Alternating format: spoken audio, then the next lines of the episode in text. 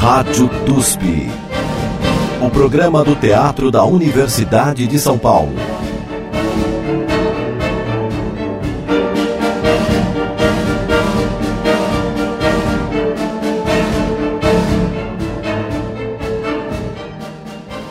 Olá, ouvintes. Hoje o Rádio TUSP vai focar no Núcleo TUSP, que é um grupo que existe desde 2015 coordenado pelo René Piazentin e que vem realizando encenações de um trabalho extensivo muito importante que é pouco conhecido. A intenção hoje é que a gente amplie um pouco para toda a, a, população o que está acontecendo no Núcleo TUSP na Rua Maria Antônia. E eu, Cíntia Guzmão, faria dobradinha com Luiz Fernando Ramos nesse programa entrevistando o diretor e dramaturgo René Piazentin.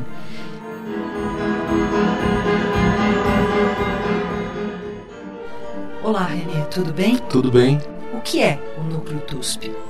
É, o núcleo TUSP, na realidade, é, são ações que acontecem não só aqui na, na capital, mas nos campos do interior, onde o TUSP tem orientadores de arte dramática. Né? Então, São Carlos, Ribeirão Preto e Bauru.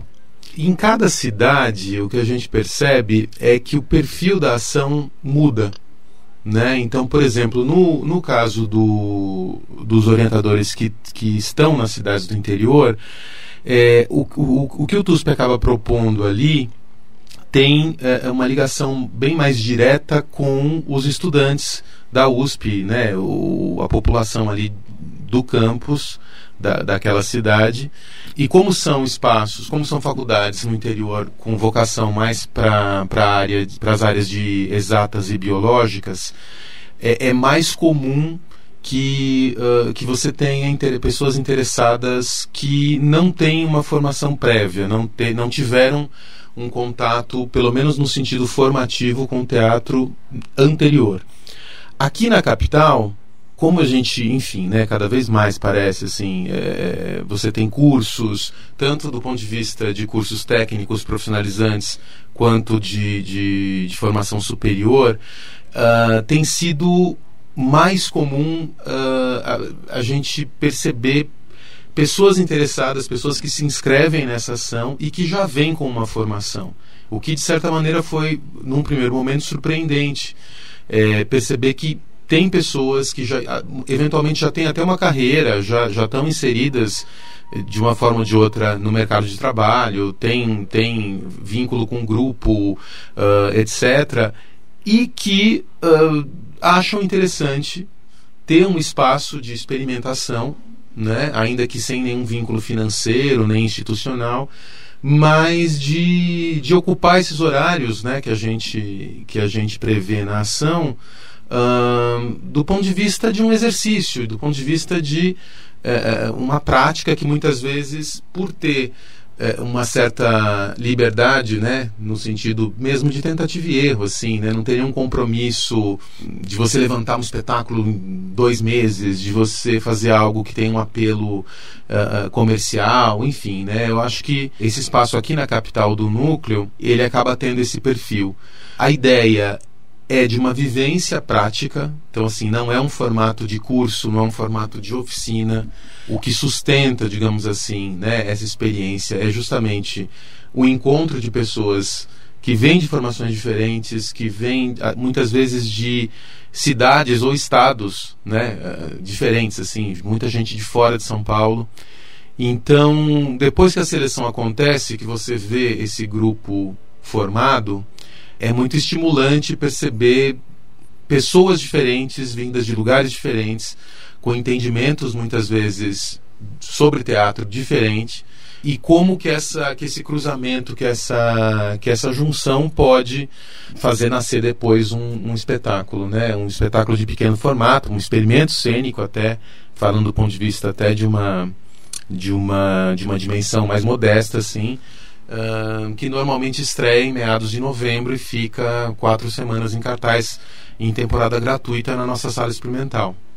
Renê, e essa sala experimental é na Maria Antônia. Esse núcleo que você coordena é, é, tem a sede na Maria Antônia. Isso, é na Maria Antônia. Essa sala experimental é uma salinha que ela foi, digamos assim, adequada para conseguir receber pequenos espetáculos, para a gente ter um, um, um, poder ter um trabalho prático ali, passível de depois receber público, né? Foi uma sala que no passado chegou a ser camarim, ser utilizado como camarim da sala principal, mas que ao longo dos anos ela passou a ter, passou a, a, a ser direcionada para ações de pequeno porte, né? E como que é o processo de seleção? Quantas pessoas, em geral, participam? Isso varia bastante, assim. A gente teve uma parada por conta da pandemia e, e no ano passado, quando a gente retomou essa ação, depois dessa, dessa pausa, uh, por exemplo, tinha uma, uma preocupação ainda, né? Por mais que a gente conseguisse voltar a ter ações presenciais, eh, naquele momento a gente achou melhor ter um número um pouco mais reduzido. Então a gente começou chamando 10 pessoas. Depois a gente considerou que daria para chegar em 13, que seria o número pensado inicialmente em função da seleção. Esse ano, por exemplo, uh, chamamos 16 pessoas. Então, é, varia bastante, assim. Renê, fala um pouco sobre esse projeto do NU, desde quando ele existe, e faz um pouco o histórico dos principais processos e encenações que você coordenou. É, essa ação ela começou em 2015. Inicialmente foi uma ação piloto, né? O que a gente chamou de um exercício de montagem, né? Um, meio que um laboratório ali de criação. É, a gente optou naquele momento, e isso é uma coisa que, que, que continuou seguindo, né, em abrir inscrições para interessados em geral, sem uma necessidade, sem a necessidade de uma formação anterior. Mas ao longo do tempo o que a gente depois percebeu é que a média, digamos assim, da, da, do, do, o perfil do, do, do interessado, da, da, pessoa interessada, é de, é de alguém que vem com alguma formação seja em nível técnico ou, ou superior. Rádio TUSP. E essa primeira ação uh, gerou um espetáculo que foi a partir do processo do Kafka, que a gente chamou de Outro K. No ano seguinte, houve o interesse de tentar um recorte aí, já desde as inscrições. Então, já havia definição de que a ideia era trabalhar textos do Brecht. As pessoas interessadas já tinham esse dado, e isso, isso ajudou um pouco a filtrar o universo de escolhas depois, né? E uh, naquele ano a montagem foi do Marragone. Em paralelo, algumas pessoas do núcleo de 2015 que queriam continuar com uma experiência, com, com uma outra investigação, com essas pessoas a gente fez a montagem do Pequeno Eyolf, do, do Ibsen. Em 2017, no ano seguinte, houve de novo um recorte, que era a ideia do, de trabalhar textos de Shakespeare, é, e foram dois núcleos nesse ano, porque teve uma, um volume muito grande de inscrições e aí houve aí uma possibilidade de fazer, da gente trabalhar duas montagens em, é, simultâneas, que daí foi o Hamlet e uh, o Lear. No ano seguinte, eh, em 2018, o trabalho foi a partir do Fausto, mas a ideia era encarar o Fausto como uma mitologia, né, como uma figura ali eh, literária, enfim, eh, não, não fazendo uma definição pelo Goethe, pelo Marlowe, pelo Fernando Pessoa, enfim, trabalhar todas essas diferentes leituras e, de novo, ao final do ano a gente estreou esse espetáculo. e depois veio a pandemia. Então, no ano passado, foi a primeira vez que essa ação foi retomada. É, novamente, não foi definido nada em relação a tema, isso foi decidido junto com o grupo e gerou o Galileu. Diante dos astros, somos apenas vermes de olhos turvos, que pouco ou nada veem. As velhas doutrinas, nas quais se acreditou durante mil anos, começam a ruir, são construções gigantescas que têm ainda menos madeira do que os próprios apoios que as sustentam. Tem muitas leis que explicam pouco, enquanto a nova hipótese tem poucas leis que explicam muito.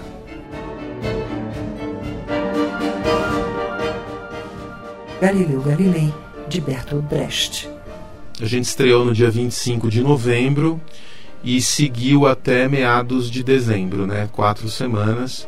E foi um espetáculo que, no ano passado, nessa retomada, eh, a ideia foi não não estabelecer nada a priori em relação a texto, autor, autora, temas. Então, a gente fez um chamamento ali, né, divulgou essas inscrições. Não havia absolutamente nada definido em relação enfim, né, ao ponto de partida para o trabalho. E uma vez que a seleção foi feita, de, a partir do, do, do começo uh, do processo, foram levantadas improvisações, as pessoas traziam sugestões de texto de autor, de temas e tal, e a gente ficou, acho que os primeiros meses, tendo esse primeiro espaço de experimentação, de discussão sobre o que fazer. É, e quando se falou em Brecht como uma das possibilidades, eu uh, sugeri o Galileu já era uma vontade antiga, né? Em, 2000 e, em 2016 teve uma edição também é, do Núcleo, mas naquele momento a ideia era trabalhar textos de Brecht. Isso já tinha sido divulgado desde o início.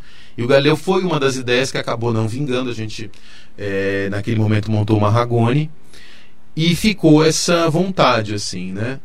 Uh, no ano passado, quando, volt, quando o texto voltou a ser discutido, eu acho que não demorou muito assim. A gente ainda estava improvisando outras coisas, o Galileu era uma das ideias, mas dali a pouco começou a aparecer, eu acho que para quase todo o, todo mundo que estava envolvido ali, que fazia sentido trabalhar o Galileu naquele momento, né? E você acha que tem a ver, talvez, com a relação com com a questão da ciência que estava sendo ah, sim. a pandemia sim, também. Sim, sim, porque é isso. É, a gente sempre discute né, que textos são interessantes ou, enfim, fazem sentido né, a gente trabalhar sempre que a gente pensa numa montagem. E aí o Galileu realmente assim fazia todo sentido. Tanto é que a partir do momento que a gente então definiu e começou o processo específico com esse texto, era uma tensão, assim, porque a gente estava lá, sei lá, junho, julho, agosto, né, entrando no segundo semestre, eh, com a perspectiva de uma estreia no dia 25 de novembro, e aí a gente falava, meu Deus do céu, assim, né, o que, como estaremos em 25 de novembro, né? É, é, toda a questão das eleições, toda a questão que a gente vivenciou, né, não só de um negacionismo em relação à ciência, mas uh, à informação, a tudo, né, como, como a gente chegou num ponto onde as pessoas constroem uma realidade na cabeça delas e o mundo tem que ser daquele jeito, assim, né? De tanto, tanto, tanto da, do ponto de vista de quem é, realmente, enfim, né, não tem tanta informação, acaba sendo presa fácil para esse tipo de, de, de fake news, de manipulação, quanto da parte de quem tem consciência e de que usa isso, né, como cavalo de batalha, assim, né? Então, a, quanto mais a gente se aproximava da estreia, né, quanto mais a gente avançava para o final do ano, é, é, reiterava para a gente uma certeza de que era muito bom lidar com esse material, fazia muito sentido lidar com esse material naquele momento. A Lua pode ser uma terra com montes e vales, e a Terra pode ser uma estrela, um corpo celeste como qualquer outro, um entre milhares, Ora, olha para lá mais uma vez. A parte escura da lua é completamente escura? Que espécie de luz pode ser? É da Terra. Aquilo que a lua é para nós, somos nós para a lua. E a lua vê-nos ora em foice, ora em semicírculo, ora cheia, ora não nos vê. Galileu Galilei, de Bertolt Brecht.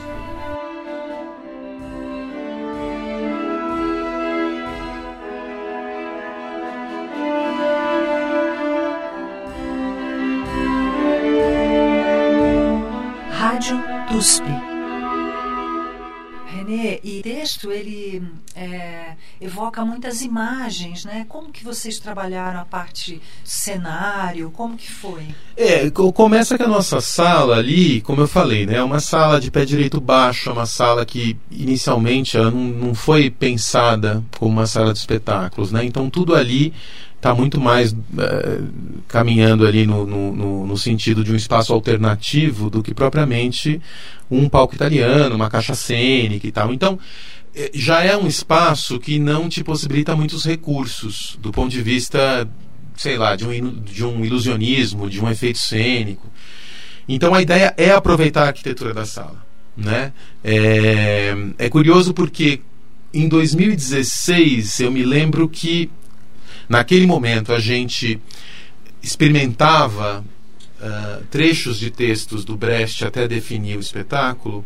Teve uma improvisação que uma das atrizes ali, ela improvisou a primeira cena do Galileu e ela usou a parede, desenhando com giz um, um, o sistema ali é, é, ptolomaico que eles começam a discutir na primeira cena.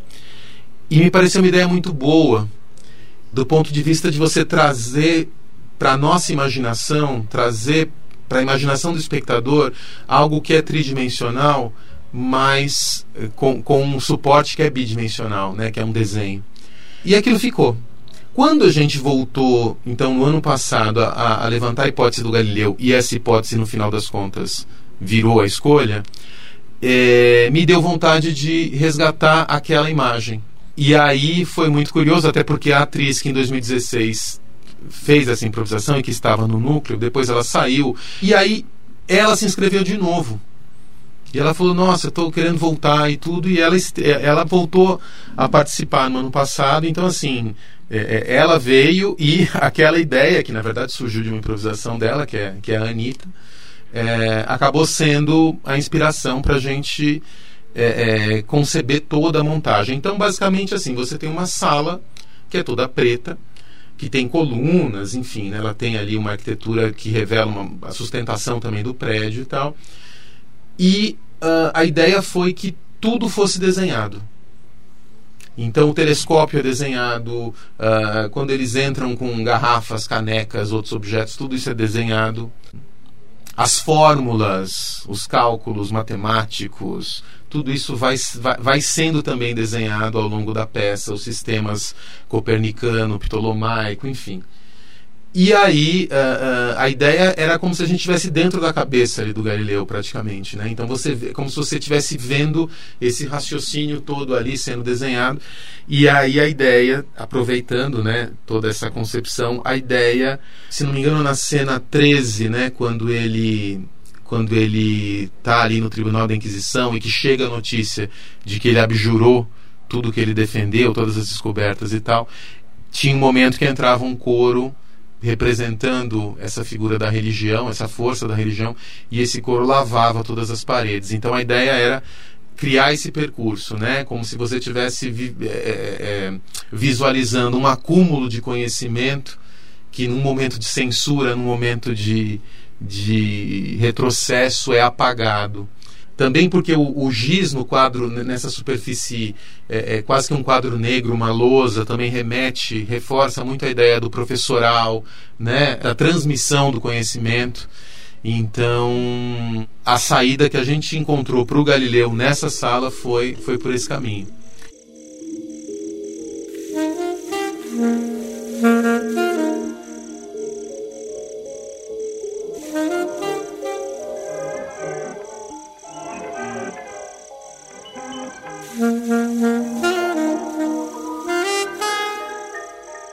E esse ano é, o trabalho já começou, né, já houve a seleção, etc. É, e a gente ainda não tem definido exatamente, de novo, isso está em discussão com o grupo. Né? A gente normalmente faz esse primeiro momento, quando não tem nada definido, eles próprios trazem ideias, improvisações, é, a gente vai levantando cenas, discutindo, entendendo o que tem mais a ver com o perfil também daquele grupo que se forma. Então agora a gente está nesse momento. Assim. Outra coisa bastante interessante que aconteceu ao longo desses anos é, em alguns casos, a possibilidade de retomar a montagem do ano anterior para uma segunda temporada no primeiro semestre do ano seguinte, né? É, claro que isso demanda agenda, tanto do TUSP, das ações ali, dos horários da sala, etc e tal, quanto das pessoas. Mas quando aconteceu foi muito foi muito potente assim, né? Porque é, o, que eu, o que mais me agrada nessa ação, primeiro que é uma ação de extensão, né? É um momento em que a gente é, é, trabalha efetivamente com pessoas que na maior parte das vezes vêm de fora da universidade. É, essa possibilidade também de fazer as pequenas temporadas gratuitas tem uma, uma relação também com as pessoas que participam, as pessoas se conhecem, acabam gerando parcerias para além depois do, do, do próprio núcleo. É, o que é mais potente para mim, inclusive, são as trocas que surgem entre essas pessoas que têm perfis muito diferentes, que vêm de formações diferentes, é, e isso alimenta o processo. assim. Então, por exemplo, no caso do Marragone em 2016, era um grupo que coincidentemente tinha muitos ali tinham uma, uma formação, uma, é, uma questão musical, né, que, que ajudava do ponto de vista é, da criação, né, dos recursos que você pode utilizar.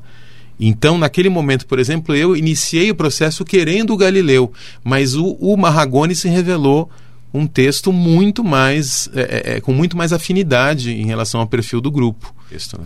E agora, esse ano, parece que existe uma chance de ser bacantes o espetáculo que vocês vão trabalhar. É, a gente testou algumas, algumas tragédias. É, essa semana, por exemplo, a gente vai voltar para as Troianas, experimentar um pouco.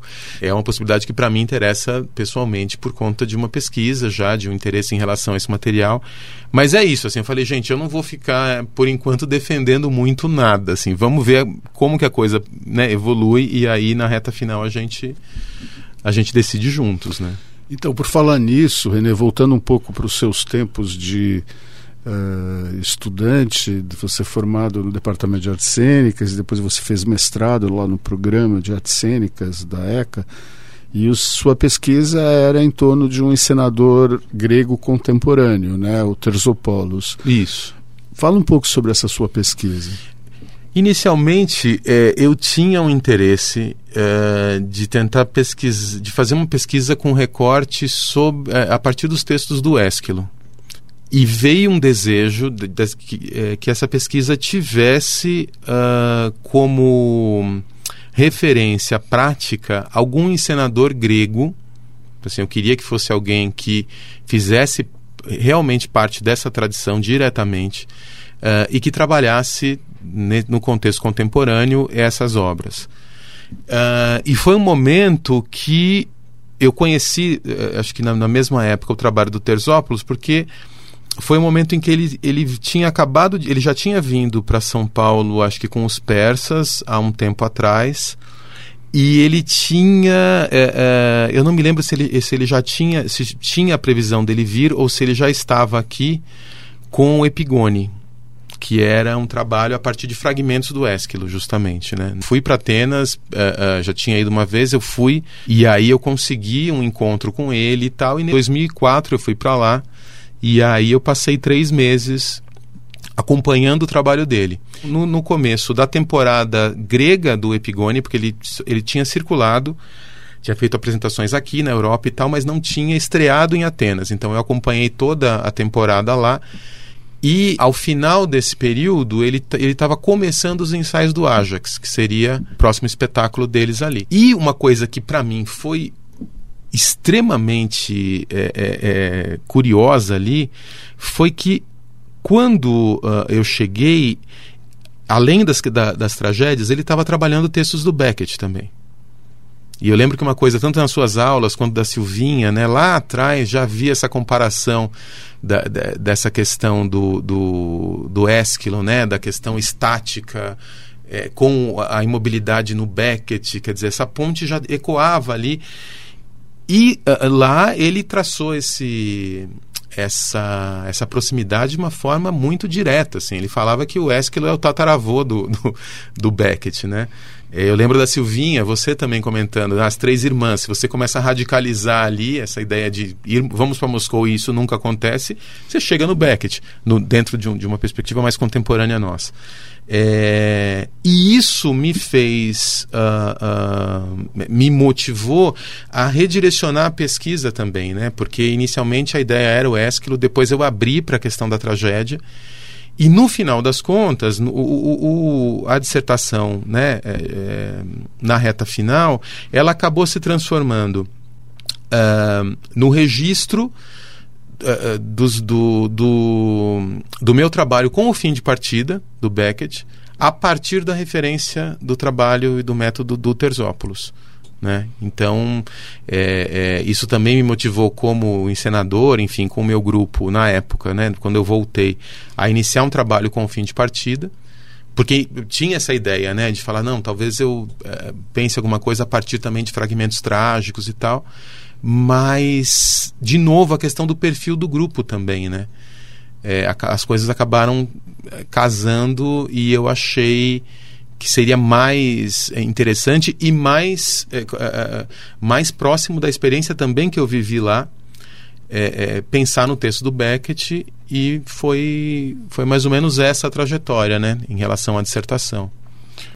Agora, eu queria que você falasse um pouco para o nosso ouvinte sobre o Terzopoulos, uh, que até você pronuncia de um jeito... Terzópolis. Terzópolis, eu falo como um brasileiro ignorante, você fala como um grego. Mas conte para nós o trabalho do Terzópolis. Eu, eu assisti, eu pude assistir o ano passado num festival que teve em Milão, no centenário do Piccolo, um espetáculo dele lindo, é, ele e a mulher só, um espetáculo mínimo, é, e foi a segunda vez que eu ouvi, eu tinha visto uma vez no Sesc Consolação, quando ele Provavelmente veio, foi é, Epígone. É, a Epígone, é, que tinha umas pernas que saíam para a coxia, não tinha uma coisa na coxia, uhum. né? Eu lembro disso, inesquecível essa. Mas eu conheço pouco o trabalho dele. Fala sobre o Terzópolis. Bom, o Terzópolis, ele, ele é um senador grego é, que teve, a, a despeito de, de, outras formações e tal, mas a experiência formativa né, na trajetória dele definidora foi uh, no Berliner Ensemble. Então, ele vem com essa, né, com toda essa tradição cultural de um grego ali, tem essa formação ali, tem contato, por exemplo, com Rainer Miller, que foi amigo pessoal dele, foi colaborador dele, inclusive depois em outros. É, já na, na, carreira profissional dele. Ele, ele, tinha essa questão da tragédia como realmente uma, uma, uma, um desejo de investigação, uma pergunta, mas ele. Ele resolveu começar, quando ele volta então da Alemanha, ele resolveu atacar o problema pelas bacantes. Porque as bacantes tinham evocavam essa pergunta, né, essa essa essa questão do transe dionisíaco. Então ele achou que uh, uh, isso seria a porta de entrada para realmente compreender o universo da tragédia. E eu não sei exatamente como isso aconteceu, mas ele, ele relata que ele encontrou um, uma publicação já do começo do, do, da era cristã, não lembro exatamente qual, qual século, mas que era o, um, um registro dos procedimentos que eram utilizados no santuário de Asclépio, que é o deus da medicina, né? Porque, assim, era um lugar que, além de ser um santuário, era também um, um espaço ali, uma espécie de sanatório, um espaço de, de procedimentos cirúrgicos. De, de... E as pessoas que iriam, iriam passar por cirurgias, por intervenções né, mais sérias e tal, na véspera, elas, elas eh, no início da manhã, elas começavam a caminhar de forma circular. E elas ficavam horas caminhando. Provavelmente o dia todo. E essa exaustão física causada por esse procedimento acabava gerando um estado, em muitos casos, facilitava o procedimento. Dispensava anestésicos ou reduzia essa necessidade ao mínimo. E a partir disso ele começou a pensar a questão desse transe. Então, ele trabalhou toda essa metodologia inicial dele, partindo dessa referência, com procedimentos que incluíam essa caminhada é, é, circular que de, de, tempos em tempos ia cada vez mais é, por, a indicação era cada vez mais de flexionar os joelhos de jogar o corpo a coluna à frente e tal e o estado de exaustão que era causado gerava uma, um outro corpo, uma outra. É, a gente tem aqui no Brasil também vários procedimentos que tem essa questão da exaustão, né? O próprio trabalho do Lume, nas reflexões, na, na, pesquisa dele, ele, ele chegou a, uma, a um postulado que era que a tragédia grega é uma, uma linguagem física, acho que para boa parte do mundo ocidental principalmente, né? Tem a questão do, do classicismo francês, como que essa referência chega para a gente, é uma coisa muito focada no texto, na beleza da literatura ali relacionada à tragédia e tal. Mas ele, ele pensa e ele defende a ideia de que é uma linguagem física. Então, não só a exaustão, mas ele cria um procedimento que é uma vibração é, na região do quadril, né? pegando toda aquela parte do, do, do desde o do diafragma inferior até, até o ânus, pensando todo esse trajeto, a vibração dessa região uh, como uma forma de você ativar um centro de energia que tem mais a ver com o nosso lado animal, com o nosso lado instintivo é, e menos com as emoções, com o psicológico. Né? Ele chega a, a organizar essas zonas de energia, né? É, começando pela cabeça e toda a parte do rosto e do, do peitoral, do, do, né, do, do, do externo. Uh, e ele relaciona, por exemplo, essa primeira etapa com esse teatro mais realista, psicológico, etc. E conforme ele vai, vai indo mais para as vísceras, para a região sexual, dos genitais, etc., ativando esse centro, você já cria um outro estado em cena acho que a primeira encenação dele das Bacantes foi um choque, assim, porque a crítica da época né, foi, foi um escândalo e tal. E aos poucos você começa a entender que não, ele está apontando uma outra leitura, não só ele, mas é uma das figuras ali que hoje, né, que, que trabalham com tragédia, que dão uma leitura que é, é, é uma espécie de equivalente ao que ao que a gente imagina que seja, né, que, que, que era esse, esse espetáculo na época em que ele foi concebido e, e tal, e a atualidade. Então, inclusive determinados códigos que a gente, por conta de pesquisa histórica, arqueológica, etc., que a gente entende como, como uh, presentes na tragédia, ele cria esses equivalentes atuais. Então, eu me lembro de umas estruturas no Epígone e em outras peças que eram umas estruturas que pareciam uns tijolos assim grandes e que os atores subiam naquilo em vários momentos. E ele chamava essa estrutura de coturno, que tem a ver com a ideia de você verticalizar a figura do herói trágico, né? Então isso é um exemplo assim, mas tem várias é, tem vários paralelos equivalentes que ele vai encontrando para compor o espetáculo hoje.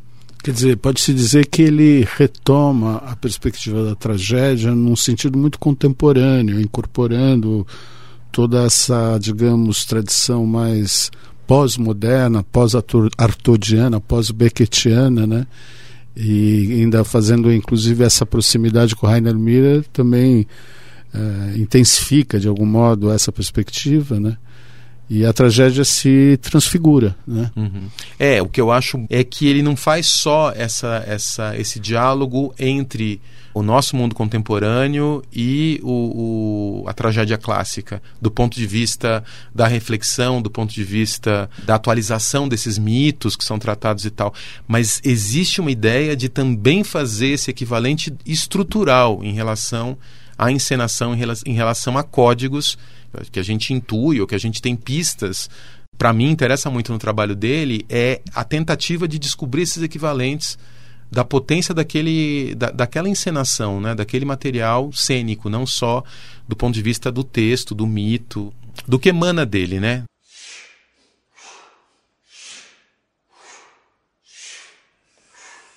Neste trabalho que você acompanhou com o diretor grego Tersópolis, como era a questão da sonoridade, como ele trabalhava isso.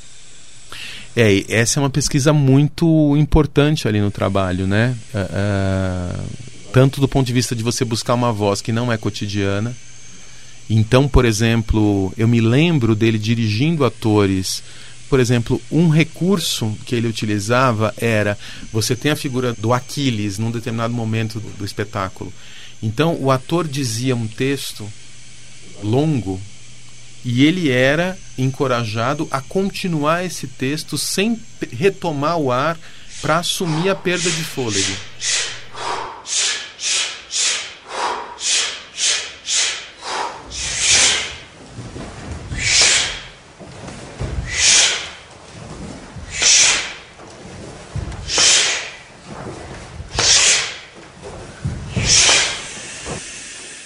Outra coisa, na própria máscara que os atores é, acabam. máscara facial mesmo, né? não como, como elemento concreto.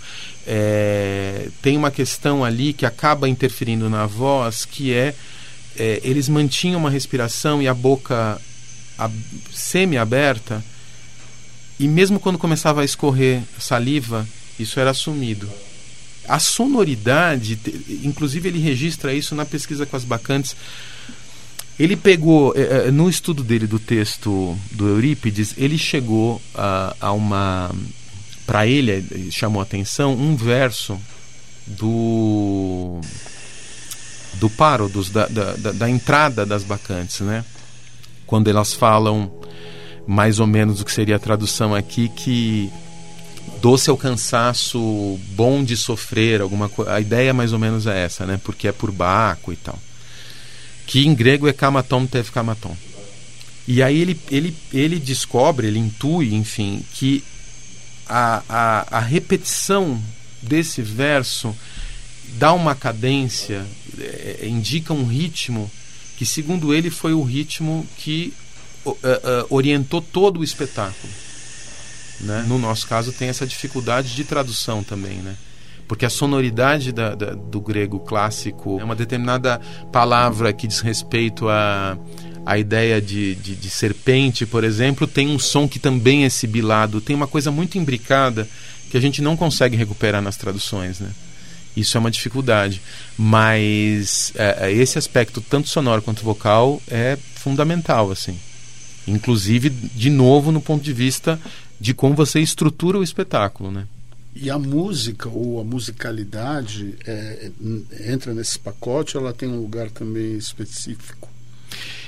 Ele, então, uh, no Ajax, por exemplo, ele entrava com Pink Floyd numa, num determinado momento.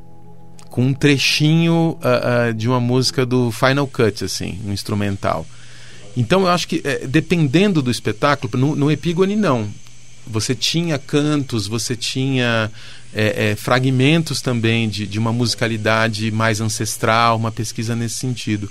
Então varia, no, no sentido, uh, em alguns momentos ele quer esse choque, ele quer esse contraste, né? Uh, em outros, você vai diretamente numa pesquisa que sim, né, que está mais próxima ali do dessas referências mais ancestrais, né? E, e, e,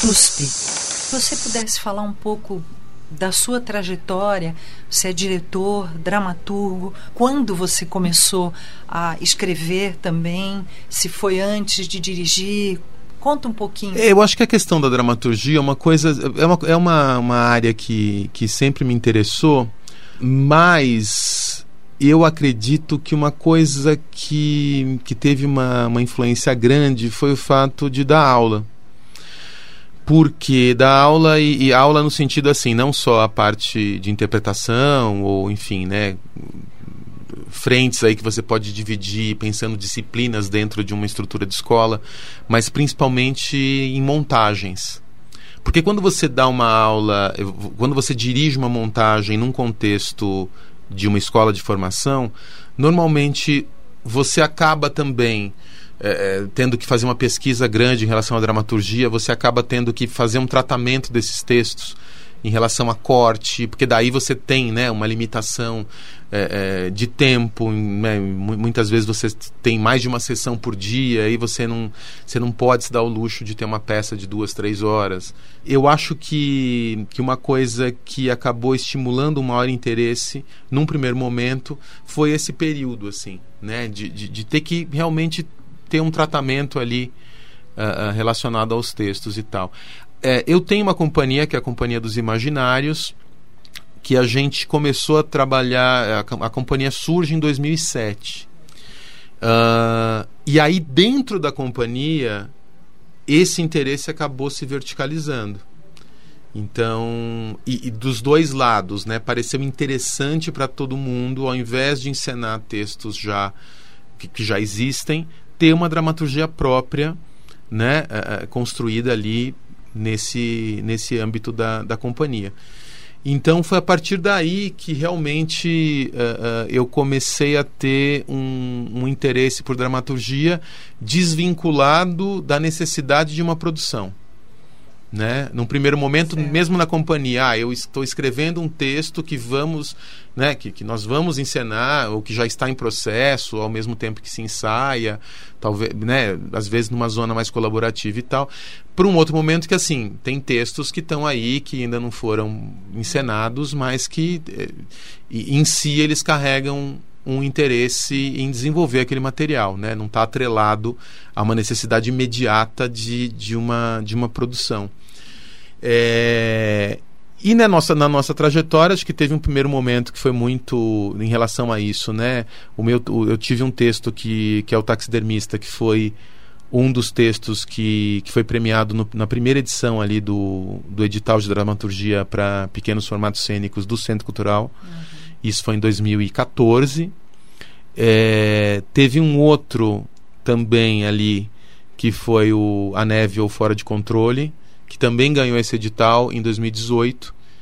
Um, e para além desses, né, tem outros trabalhos que desde sempre, assim, mesmo quando a gente, no, no começo da, da, da, companhia, mesmo quando a gente trabalhava uh, partindo, tendo como ponto de partida obras pré-existentes, tinha esse tratamento, né? Então, por exemplo, prime o primeiro espetáculo foi um, foi um Quixote, que na verdade foi construído um roteiro, porque era um espetáculo sem texto, partindo do Cervantes. É, num segundo momento teve o Niklas Trace 36, que era a partir da metamorfose do Kafka, né? Niklas Trace 36 é o endereço dele na época em que ele escreveu. E que também, assim, claro, não é um, não é um, não é um texto meu, mas uh, Trace 36 acabou virando uma dramaturgia própria no sentido de que é, na medida em que uh, o trabalho foi o, o, texto dele foi todo reorganizado uh, direcionado para figuras que é, cada uma das figuras ali ao invés de ser um narrador onisciente cada, cada figura virava um narrador e a gente brincava com essa ideia do tipo ok o texto é o mesmo do Kafka mas como é esse texto na hora em que ele vem para a boca não desse narrador inconsciente, mas da irmã, né? Ou da mãe, do uhum. pai, enfim. É... Depois, na, na, na, sequência, teve um espetáculo que aí já era uma dramaturgia minha mesmo, mas que estava muito relacionada com a obra do, do Lewis Carroll, que era Uma Alice Imaginária. Então, essas figuras do Carroll apareciam, mas a história que estava sendo contada era, uma, era outra, né? tinha uma, uma revelação ali no, no final. Teve uma outra na sequência que foi sobre a tempestade, que também eram textos que eh, praticamente eh, talvez a gente pudesse dizer que eram quase respostas a um texto pré-existente. Então, assim, já era uma dramaturgia própria, mas com um diálogo muito uh, escancarado, muito é, é, direto em relação a uma outra obra. O Taxidermista é a primeira vez, então, que é uma outra parte de uma história, de uma notícia real, de um de um zoológico numa região do Oriente Médio, do, do, da, da, da, Palestina, enfim, né? Uh, que foi bombardeado e que os animais todos morreram, boa parte morreu, e o diretor residente começa a empalhar esses animais de forma autodidata. Então, a partir dessa notícia que eu achei curiosa, foi construído um texto onde aí no texto é como se ele falasse com esses animais, enfim, vai para uma Os animais falam? Sim. Mas, mas dentro dessa ideia de que isso está acontecendo na cabeça dele, hum. né? É, é, e aí a relação da taxidermia com uma ideia de você tentar preservar algo para além da morte gerava toda uma discussão filosófica, enfim, né? É, é a partir dessa ideia. Mas foi o primeiro, o primeiro é, é, texto realmente que não tinha não tinha essa relação com outra obra, né? Com uma obra pré-existente. Então a partir dele foram feitos outros. Uh, o, a nossa última montagem foi a Neve Fora de Controle, que foi exatamente no final, de, a última temporada foi no final de 2019. Então a gente tinha ainda um desejo de retomar o espetáculo, mas aí veio a pandemia. Uh, e agora uh, temos uma estreia provavelmente no segundo semestre, provavelmente agosto, do Monstros Marinhos, que aí é um outro texto meu também, também que não tem relação nenhuma com outra obra.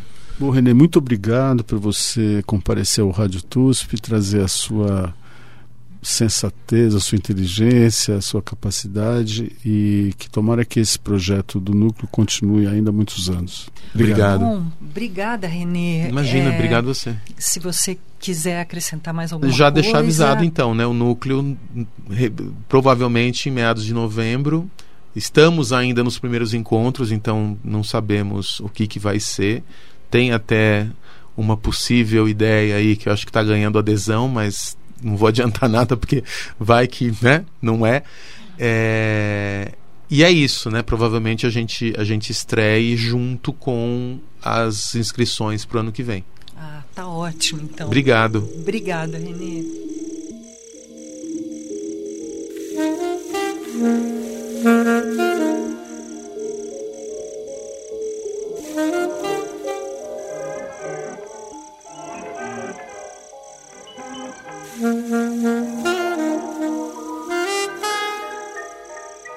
Rádio TUSP. Enfim, que a revolução científica do século XVII, empreendida por Galileu, coincida com a celebração do mito na música e na literatura, é um paradoxo que foi muito bem aproveitado pela dinastia política dos Médici, principalmente quando passaram a governar Florença. Algumas das belas imagens das descobertas astronômicas de Galileu foram utilizadas em grandiosos espetáculos públicos da Casa dos Medici. A música aparece nos escritos da física de Galileu, mas ele se encaminha para o mito quando quer demonstrar que algo inquantificável existe em tudo, especialmente na música. Philip Glass, contudo, na sua ópera Galileu Galilei, busca mais nos detalhes da ciência que do mito a, a inspiração para sua ópera, com o astrônomo demonstrando o telescópio, o plano inclinado. Então, encerramos Rádio TUSP de hoje com a passagem do plano inclinado, em que Galileu explica o engenho. O libreto é de Maria Zimmermann, de Philip Glass, de Arnold Weinstein e Galileu, cantor Richard Troxwell, a orquestra da Ópera de Portland, com direção de Anne Manson.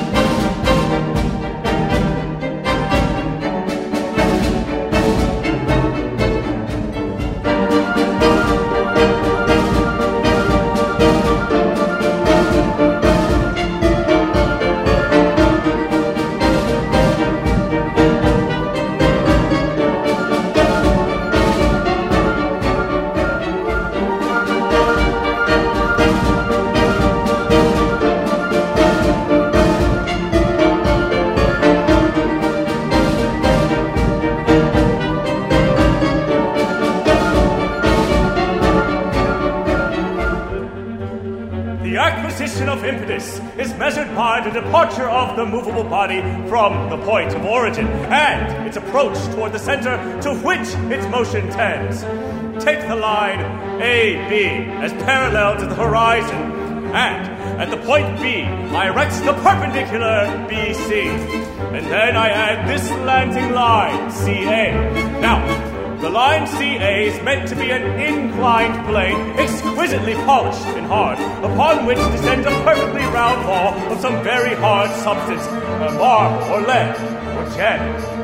Suppose another ball, quite similar, to fall along the perpendicular CB. I ask you to conceive that the impetus of that which descends by the plane CA upon arriving at the point A would be equal to the impetus required by the other at the point B after falling along the perpendicular CB. The speeds of the bodies falling by the perpendicular and by the incline are equal. That is, movable bodies may be called equally fast when the spaces passed over have the same ratio to each other as the times of travel. And these motions are continuously accelerated.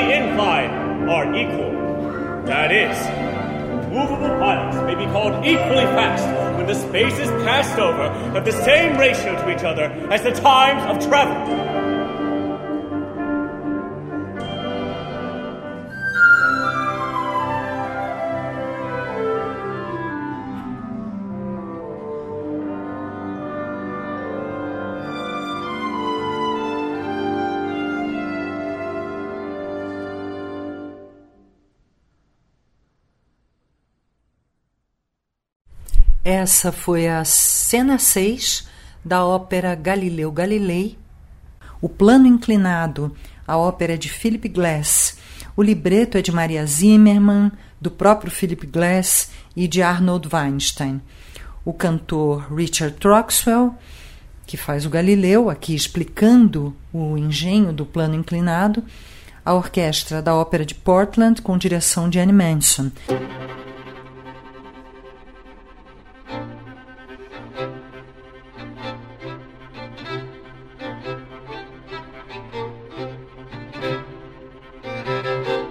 Rádio TUSP. O programa do Teatro da Universidade de São Paulo.